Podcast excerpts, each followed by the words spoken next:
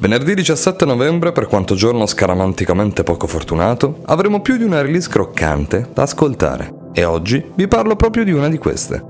Senti qua. Sono Riccardo Di Vigiano e ti do il benvenuto a TG Kiwi, il posto a portata di cuffia dove rimanere sempre aggiornato su ciò che di nuovo imperdibile i mondi della musica e del cinema hanno da offrirci.